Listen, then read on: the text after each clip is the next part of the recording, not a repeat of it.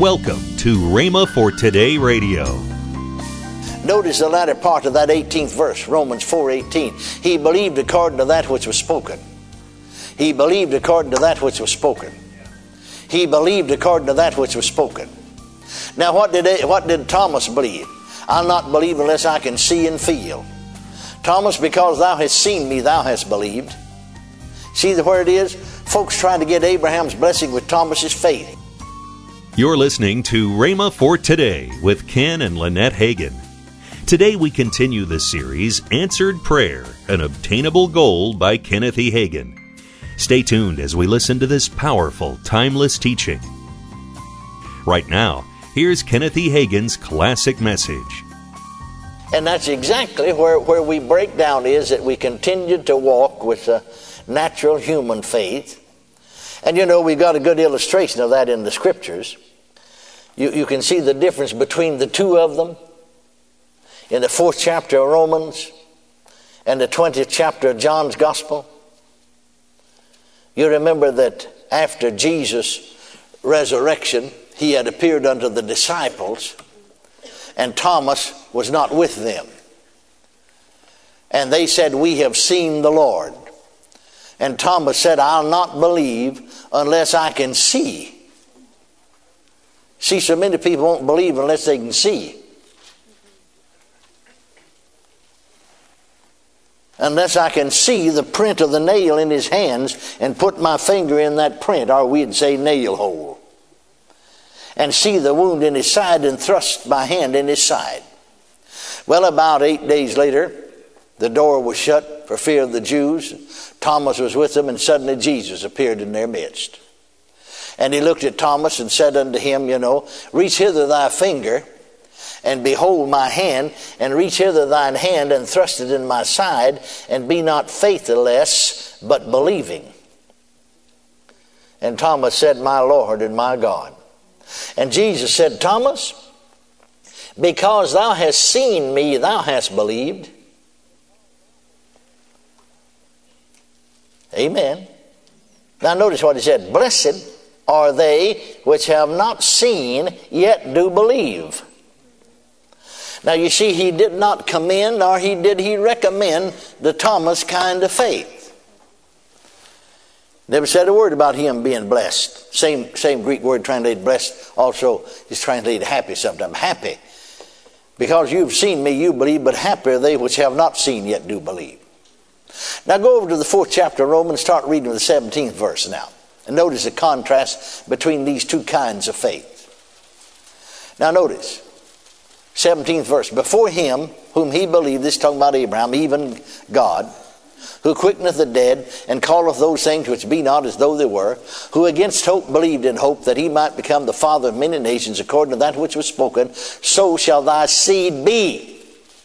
And being not weak in faith, he considered not his own body now dead, when he was about 100 years old, neither yet the deadness of Sarah's womb, but was strong in faith, giving glory to God, and being fully persuaded that that which he had promised, he was able also to perform." Now, do you see any difference between Thomas's faith and Abraham's faith? Decidedly yes. Notice concerning Abraham's faith. Notice the latter part of that 18th verse, Romans 4:18. He believed according to that which was spoken. He believed according to that which was spoken. He believed according to that which was spoken. Now what did Thomas believe? "I'll not believe unless I can see and feel." Thomas, "Because thou hast seen me, thou hast believed." See where it is? Folks trying to get Abraham's blessing with Thomas's faith. And it won't work. You can't do it. You can't do it. Amen. He believed, Abraham believed according to that which was spoken. Well, you see, we've already taken step number one here. We found the Scriptures that promised us the things we're praying for. We've already got the word for it, God's word for it. Then we believe according to the word that was spoken. Hallelujah. Not according to what we see, not according to what we feel, not according to what our physical senses tell us. We believe according to that which was spoken. Amen. Hallelujah. How important that is. How important that is. Now, you see many good people, splendid, wonderful people. No insinuation at all. Many of them have developed spiritually way beyond some of us in some areas, fail to see these truths, and in some areas of their life are defeated. I will forget, you know, ministering there in Fort Worth for a minister. When I first went there, I was only in my 30s. The pastor, when I first preached for him, was 55 years old. I think about the last time I preached for him, he's about 62. Over about a 7-year period, I held about 5 meetings in his church. Now, it was discovered, when he was 39 years old, that he had sugar diabetes. And all those years, he'd given himself a shot of insulin every day. Well, he tried to get a hold. See, I preached 7 meetings for him, or in his church about 7 times. First time, preached 4 solid weeks there, teaching on faith. He sat there and listened to faith taught every single morning. Second meeting, 3 weeks. Other times, I just filled in some times over a 10-day period there one time. And so on. Well, I was in Fort Worth preaching in another church in the south part of town, and called him, and then my wife and I went and had lunch with he and his wife. Then we were sitting in their home talking with him, and he said to me, "Brother Hagin, you know," said, "I'll be 72 next month. In fact, actually less than 30 days, but the next calendar month. And I'm going to resign, pastor. I've pastored this church for 42 years. Now," he said, "at my age, if I could find an adequate," see, we didn't have Rhema then to train some adequate people. And he said, "If I could find some adequate assistance, I'd stay on for a while. And I could be running a whole lot more people than we run if I had help. But one man can't pasture but so many sheep, you know." And so he'd held it at a certain level. In fact, he'd started, I forgot how many churches he told me he started out of his. Just in seeming like it's over 30 churches he started out of his. Through the years, you know, 42 years. He said, we've given them some time. Now think about this. We've given them anywhere from 30 to 300 members. We've given them as much as $6,000. Don't not sound big now, but a lot of money, to help start another church. Amen. Because he said, you see, for instance, he said and he's telling me about an assistant he had, then he's had to let go. They just won't take over and run everything. Well, as long as the senior pastor's there, he runs everything. Associate pastors need to learn to keep their mouth shut, whether they agree with it or whether they don't, get into their business. Amen. Amen. I said amen. They're there to support the pastor. That's right. They're not there to try to paddle their own canoe and run their own thing. Amen. Amen. And so this assistant, without asking him, without saying anything to the pastor, there's one lady that had been a Sunday school teacher for 35 years, and he just removed her from her class, and the class was all upset. She'd been teaching them for years, you see. And he just put her out, you know, I'm going to put somebody else in there. Well, that's not his place. No, don't talk to anybody. And then other things even worse than that. So he said, I just had to let him go. You could understand why I had to let him go. But if I could get adequate help, he said, if I could get a couple assistants, you know, well, we could run 3 or 4 times as many as we're running, and I'd stay on and help, because a man with 42 years experience pastoring one church would have a lot of wisdom. Amen. And we'd keep going, but I can't get adequate help, so I'm just going to turn it over to a younger man, just retire. And he did. However, he said to me, you know, Brother Hagin, he said, I'm completely healed of my sugar diabetes. I haven't had a shot of insulin in over 2 years. Now he's about 72. He was 69 when he had his last shot of insulin. Now you think about it. From 39 to 69, which is 30 years. Well, you just ask any doctor, when your pancreas has been dead and hasn't produced any insulin for 30 years, it's not going to start producing any ordinarily. Amen? But his did. Same doctor he'd had all through the years. Took him off of insulin. Hadn't had a shot of it. Didn't need it. Hadn't had it in over 30 years. Amen. Think about that. Think about that. And so I asked him, but Brother Brown, I just wonder how it came about. He said, it finally dawned on me what you were saying. Now you think about a wonderful man. One of the most marvelous pastors and wonderful men of God I ever preached for. He said, really, he said, I should say it finally dawned on me what Jesus said, because all you was doing was just preaching what Jesus said. Yeah. Now, you think about that. You had preached 7 meetings for him.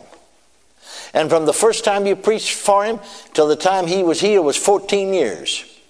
It finally dawned on me what you were saying, or it finally dawned on me what Jesus said. When you pray, believe you receive. And he said, I finally saw what I was trying to do. See, I'm trying to have my healing first, and then I'm going to believe it. But the Bible said exactly opposite. You got to believe it first, and then you'll have it. So he said, I stayed there in the parsonage with he and his wife. You know, he said, I get up and go over there to church next door and pray every morning from 5:30 to 6:30, sometimes longer. But every morning, he'd be over there praying. Tell you a little side thought. You mind me telling you that? Be very interesting.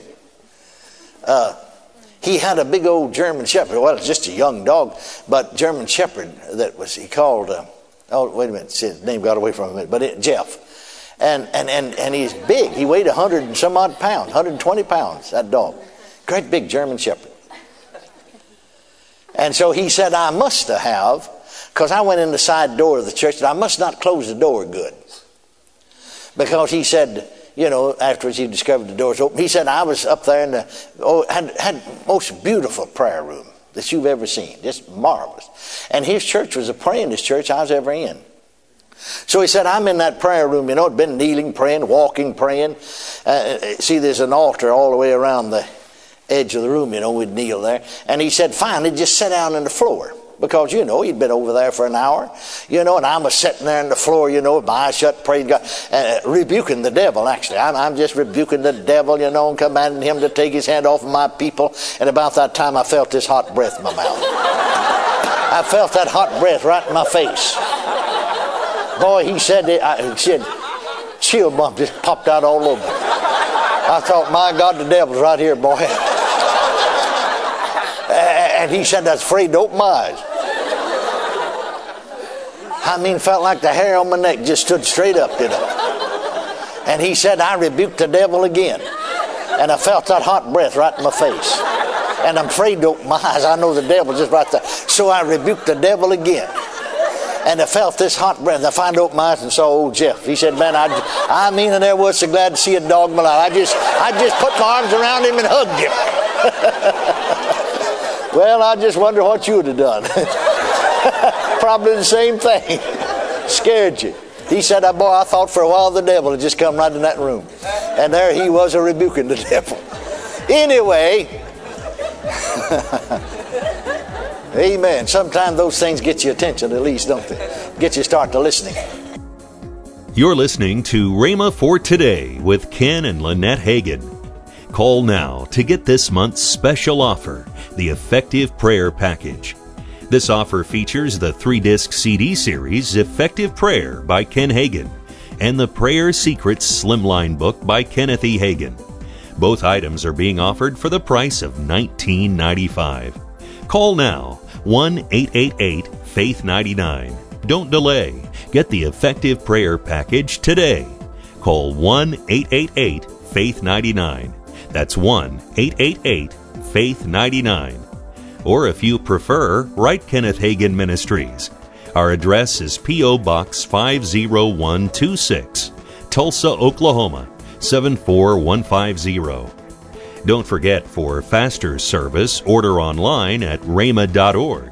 That's rhema.org. Now, let's join Ken and Lynette Hagin.